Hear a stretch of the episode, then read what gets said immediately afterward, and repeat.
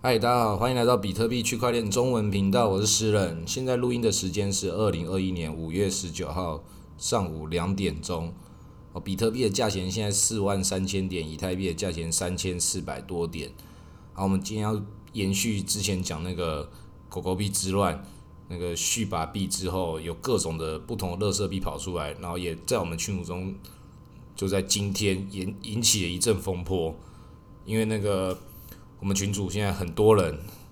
都都在前阵子都一直问这些什么什么虚把币还能买吗？甚至有人已经那个被那个 Vitalik 到货，被马斯克就又喊到货之后，整个市场又陷入一个很不明确的状况。很多人还在还在找新的机会，也很多人对之前被套牢的心有不甘。那我也一直在告诉大家这个观念：你要投资这种这种小币，它就不是投资了，它就是投机。如果你要投资的话，你就要知道。它的运作方式是什么？那这里我就要介绍介绍两个两个玩家，这两个玩家都是我们我们群组中的那个副班主，实际上他们自己也是他们自己群的班主，也都是那个我们台湾这个中文比特币社群里面的其他班主，我们很早期以来就是一直这样互相交流、互相联系。那他们在当我的副班主，然后他们也都有跟我介绍过这个虚把币，一个多月前都有在我群组上面讲过。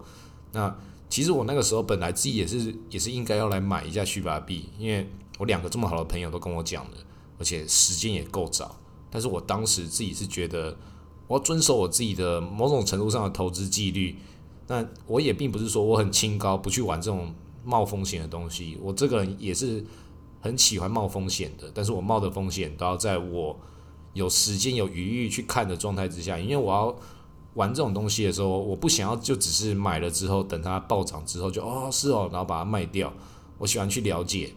去去弄它，想要感受它整个流程的气氛是什么。因为我不可能拿我的身家去玩，那我既然不会拿我的身家去玩的话，我就是拿我可以负担的风险去玩的时候。那就不会让我暴富嘛？那我就要把它当做一场秀，去去学习它整个过程，去感受它的经验。如果赔钱的话，我就算了；赢钱的话，我就很高兴，又再来一次。但是很明显，很多人没有建立好这样的健康的情绪，甚至我们已经先告诉大家：你如果说你在续把币上面要赚到钱的人，你再去再去挑战这种更新的风险，因为。前面有太多了，在这个群组中，一个多月来，我一直在提醒，很多人又发了那个什么，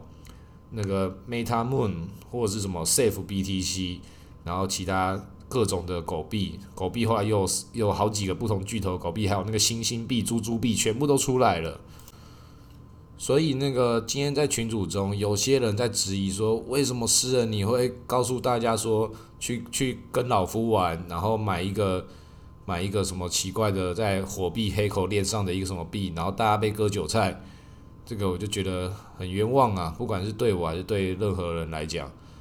一开始我们讲的很清楚，它是高风险的东西，我也不是推荐这个币，我推荐的是给你这个人，我这个朋友他是玩高风险币的玩家，他要玩什么东西，你去跟他看，你去跟他玩，要玩的要自己能够承担。如果讲的这么清楚了，竟然有群主中有人跟我讲说，我们就是因为相信你，所以我们才去买那个币的。那你说相信我去买那个币，我没有叫你要相信我或是不相信我，但是我讲的很清楚，你可以承担的风险，去把币有赚到再去玩。那要讲的话，那你相信我去把币有赚到钱吗？有续把币有赚到钱的人再去玩这件事情，这个前提有成立吗？虽然它结果可能最后都是一样，但是我相信去把币有赚到钱再去玩的人，他绝对不会在这里有任何的抱怨，因为他自己知道他在去把币赚到钱，他本身就是一个疯狂之下的一个结果。所以这种投投资这种投机这种小币的时候，为什么他一浪接一浪？就是最前面的玩家，他们赚到第一波钱的时候，他们用第一波那个钱去造后面的浪，这一浪造一浪的这个势。它会慢慢的、慢慢的消减的，它最后会剩下多少的、多少的泡沫可以让你去追逐？这个是这个很不确定的，但是它就是会有这个游戏跟这个玩法。毕竟我们是比特币区块链中文频道，我当然会会讲了很多比特币的投资的正确观念，就投资比特币就对了。但是有些人很喜欢看这种疯魔的小币的。我也告诉你，你疯魔小币，你不要只在这个场外继续在那边喊说还可以买吗？哦，被套牢了怎么办？那这些我都一开始就不建议，都讲的很不建议的，都有人要去玩的。我就只能告诉大家说，好，那我告诉你，专家专门玩这种东西就在这里。看到最早告诉我虚把币的人是谁，他就在这里。他告诉你，他现在就在玩这些。那你要跟，那你就要自己付出你的代价跟你的风险，因为你想要玩，你才会去做出这个行为。当你去做出这个行为的时候，所有承担责任的人全部就在你身上。你不能去跟那个 NCC 啊哪里也说，诶，我怎么给我小孩看这个电影？为什么你可以在上面播什么限制级的影片？那我就已经跟你讲，这个是限制级，叫你小孩不要看。那你你的小孩要来看，而且是你转台电视打开给他看的，你为什么还要来去跟电视台抱怨呢？我们就是电视台呀，有人想要看，我们就来播，也做出了风险警示，告诉你这个还没有长大的小朋友不要随便来参加。那你如果自己知道要干嘛，要在趁爸妈不在的时候，自己偷偷转到那个解码台，你自己想看觉得很刺激。那你自己被发现是你的事情啊，你不要再跟你爸妈说是电视台叫我看的，所以我才那个自己自己偷看 A 片，那是你自己的事情啊，不要怪到我们身上来啊，我们很辛苦诶。好，我们这个前面这种心态的建立，就告诉你这个风险警示各种东西，大家有健康的心态，不然的话，这种东西还要继续这种争论的话，以后这种这种比较奇怪的东西，我们就变成一个很无聊的频道，就继续跟你讲这种投资比特币就对了。你就 all in 比特币，然后讲到 all in 的时候，就有人紧张了。这种这种听到这种 all in all in 还是就是真的就 all in 的人，我是真的觉得，那这么容易就叫你 all in 的话，那我现在就叫你现在给我认真念书，给我把把那个认真的念书的事情全部都做完。啊，这么容易叫动吗？怎么可能？就是你自己想要 all in 嘛，不要去怪别人。啊，这个这个这讲讲完就算了，接下来就讲这种小币，你有什么样的？投资心态的话是比较有机会赚到钱的。前面有讲说它是一浪接一浪的，再来就是你要知道这些小币它的筹码分布，前面一定是创始团队，它会有一大堆的币，然后再来就是他们会跟这种各种各地专门玩这种小币的这种这种，我姑且称之他为死灵法师，就像是老夫一样，开着这个幽灵船，他自己自称他自己是老船长，然后。他带大家去航行，但是这种幽灵船，他们专门要走到最危险的深海，到底会猎捕到什么样的海王类，或者是被一口吃掉，是不是大家都不知道的？但是每一次出出副本的时候，就像打电动一样，有的时候就会赚到很多钱啊！这就是这种事情迷人的地方。那我另外一个朋友雷利，他这种东西他就喜欢一个人干，他就是自己去投，然后偷偷的告诉告诉我，告诉其他人，然后。老夫这次他觉得他自己想要出团一次，带大家去割那个大陆韭菜。那他自己是说是这个才第一天而已哦。他因为你说他是不是他自己炒作起来？那肯定是，也肯定不是。因为这种死灵法师的群体，他就是也是去中心化的。这种炒乐色币的的这种乐色币的文化，他在这个游戏之中，这三四年来也累积了一个层层面的玩家，他们都都已经找出了自己的。共同的默契了，但他这个共同的默契不代表他们是同一挂的。每一个人都在做同样的一件事情，其实每一个去加入的人，你也是在同时做一样的的事情，就是去中心化的投机大赌场。每个人在那边就是喊多跟喊空，看谁喊得多，谁喊得喊得大声。所以在里面越有影响力的这种死灵法师，他们就越有能力去掌控这个。自己短期波动市场的脉动，但同时他们也承担了这里面一定会负负担的这个负面情绪，因为一定会有人赔钱。你要先知道这个玩玩法，一定会有人赔钱。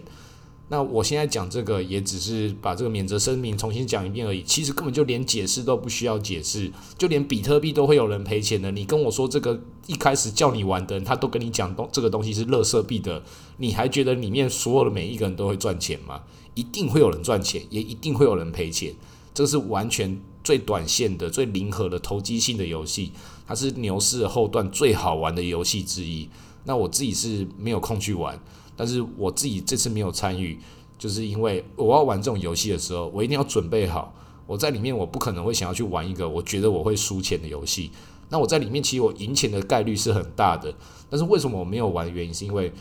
如果我的赢钱概率是很大的，我就要去抵抗我自己内心中的心魔。我要投多少？很多吗？因为他这种就是跟所有的各种小币一样，他就前面庄家庄家先开始搭好一些基础建设，然后找出我们这些。比较深度的玩家，高让我们用各种方法知道，可能是我们订阅推特，或自己会来找我们，或在其他地方出现。我们得到吸引我们目光的时候，他开始凝聚了这些早期玩家的这个视视视野之后，然后他就会慢慢的去搭搭建这个气氛起来。我们现在要来炒这只，它就是一个不怀好意的一个利益集合体。那这个大家都已经知道了，每个人都在这个游戏之中。它就像是那个吃鸡这种游戏一样，你丢到一个地方之后，每个人在里面都可能会得到一些他想要的，那你要负担的代价，负担好之后，他觉得真的特别好玩。我那个在二零一七年的时候跟过几次这种 pump and dump 这种这种风潮，他就是告诉大家要买哪一只，然后大家一起买买买上去之后再一起到货，然后。你可能会以为你是要买买买，然后再到货那些人，你可能是前面的人早就已经不知道买买买买了多少了，已经涨了偷偷涨了多少了，然后后面弄了那一根很长的，你能够到货到到那个那个顶点吗？或是你要到在哪里？到底是要到二十趴还是十五趴，还是二十还是二十倍还是五倍？这个没有人会知道的。这个这个游戏就是这么好玩，所以这么的可怕。它是这个游戏中的一部分。那今年它。呈现出来的形态是用狗狗币的这种模式，它本来那个 Pump and Dump 是针对已经存在的老币，然后现在变成一个创造一个新的小币，然后老币的这个市场中还是有这种 Pump and Dump 的出现，它也都是也都是常态。你再回到那个小小的小视野的时候，你都会看到这种现象，所以有很多事情都值得你去观察。但是这些值得你去观察的东西，会不会让你赚到钱？那你就要每个地方都要去找出自己。适合自己的那个攻略路径。那对我来说，我这些是我每个都有去玩过，但是我也是正是因为我每个都有去玩过之后，我知道自己的实力量级应该要怎么做。那越累积到越后面的玩家，你才会有余裕去玩这些你以前没有玩过这些这些高风险的小牌桌。真的被你赌到一个一个大的，那就是拿你可能拿你一趴的资产。拿去赌一个五倍，哇，那我就突然又多了五趴的资产。那如果输掉的话，就是啊，我的一趴资产没了。所以这种游戏的玩法就是就是要去平衡它，找出你的平衡策略。只有回到我们之前讲这些老生常谈的，所以承担好你自己可以承担的，然后找到一些在这个游戏里面的老玩家，像老夫啊、雷利啊，还有我啊，我们都是这些老玩家。这些什么游戏哪个哪个剧剧本没看过，那也只是告诉你。这些剧本你看到了，不代表说看懂剧本的你就可以在里面，在里面可以赚到超级多钱。这个剧本看懂了之后，你也会知道说你能做的事情是有限的，但你也是要在你有限的事情做到最好的。那很多人可能可能还是很不能够理解说，既然你都知道事情会怎么发生的，为什么你没办法就是 all in 之后暴赚，然后在 all in 之后就在最高点出掉？啊，因为就像是你每个人都有玩赛车游戏啊，赛车游戏那个小地图那个路线，你已经知道这个这个小地图它就长什么样子了，你已经知道这个这个赛车场它的路线就长这个样子了，为什么你还会撞到墙壁？那就是一样的道理啊。这个事情太快了，你要去精确的控制到每一个这么细节，就跟开车要转弯一样，速度快成这样子，就算你已经有上帝视野看到全局的面貌了。但是你的技巧有没有好到可以做出每一个波段都吃的这么完美的细腻细腻操作？这个是不可能的。所以既然有这么多的事情在你的已知之下，你能够做出的事情是有限的，更何况你的未知的那一部分又是这么巨大的。所以你要去如何管理你自己的这个资讯，以及你最后做出决策的这个事情，它其实所有事情都没有到这么的困难，但也没有到这么容易。其实就是你多收集资讯。然后对你的决策多做出一些合理的理由，去找到你这些决策的这个这个投资组合，它站在站在哪的哪个范围内，你能够承担的，你喜欢的，你研究了解的，就算是投机，也要用最最聪明的方式去投机。我我不会让我的节目，我也不喜欢让我节目变得变得像是那种讲中肯废话节目，就讲说投资比特币，健康心态，长期持有。这种东西大家都在听，但大家在讲的时候，每个人真正要听的东西，都还是这种比较因赛思考的这种比较 formal 的讯息。大家喜欢听的话，我也要告诉大家这个东西，你的真正的面对的姿态是什么？你要让投机这件事情也变成一个完整的系统，你才可以在这里面抵御自己内心的诱惑，才可以找到你的长期策略。你自己经得住诱惑，你才知道什么东西才是最珍贵的。所以经得住诱惑，也去面对诱惑之后，你回过头来就会知道，比特币才是真正最值得你长期持有的一个价值。那今天先录到这里，大家就长期持有比特币。那个受到诱惑的人，自己被迷惑住了，这种也是要自己回头是岸。那今天录到这里，谢谢大家。